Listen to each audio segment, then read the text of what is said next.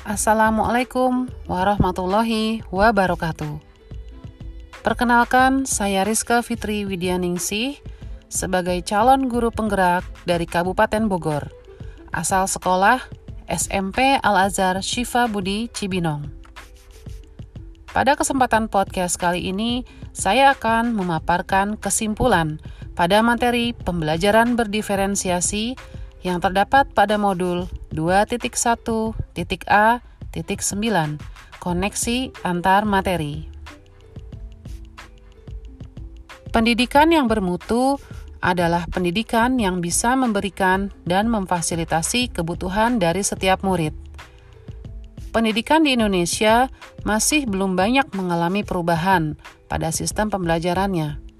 Artinya, pembelajaran lebih berpusat pada guru, menganggap bahwa semua anak adalah sama, serta tidak melibatkan murid untuk berperan aktif melakukan inovasi dan kreasi dalam proses pembelajaran. Guru seolah-olah hanya mengajar seorang murid dalam satu kelas, sedangkan di dalam kelas tersebut terdapat lebih dari 25 anak yang memiliki keunikan, kemampuan, dan keberagaman pengalaman belajar.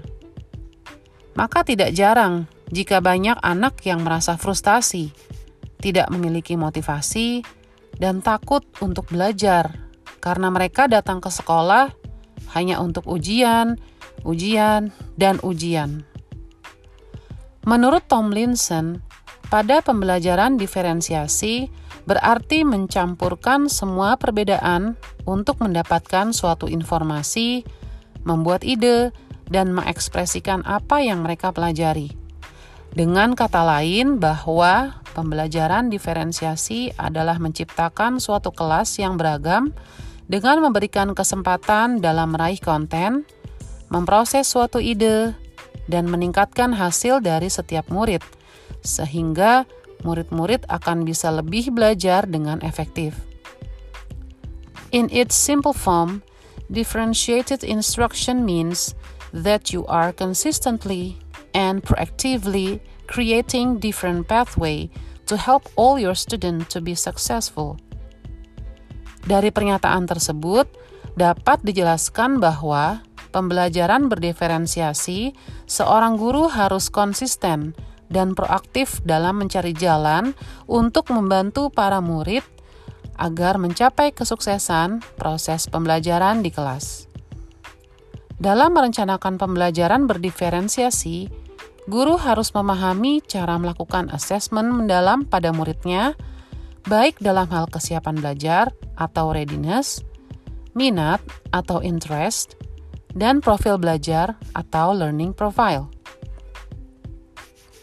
Dengan melakukan ketiga hal tersebut, guru akan mengetahui tingkat pemahaman murid, pengetahuan yang mereka miliki, sehingga akan menjadi modal guru dalam merancang pembelajaran di kelas berdasarkan tingkat kesiapan, serta dalam memberikan tugas disesuaikan dengan ketertarikan dan profil belajar murid.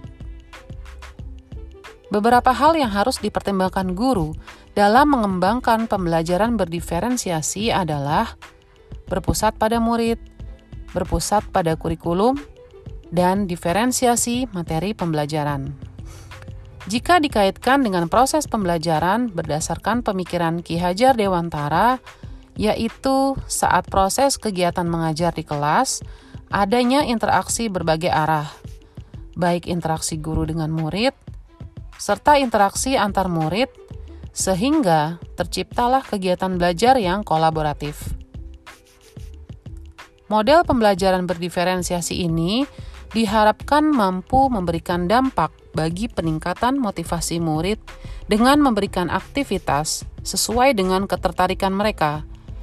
Adanya sikap saling kerjasama, berpartisipasi, saling membantu, dan menghargai satu dengan lainnya. Itulah kesimpulan yang saya ambil dari modul 2.1.A.9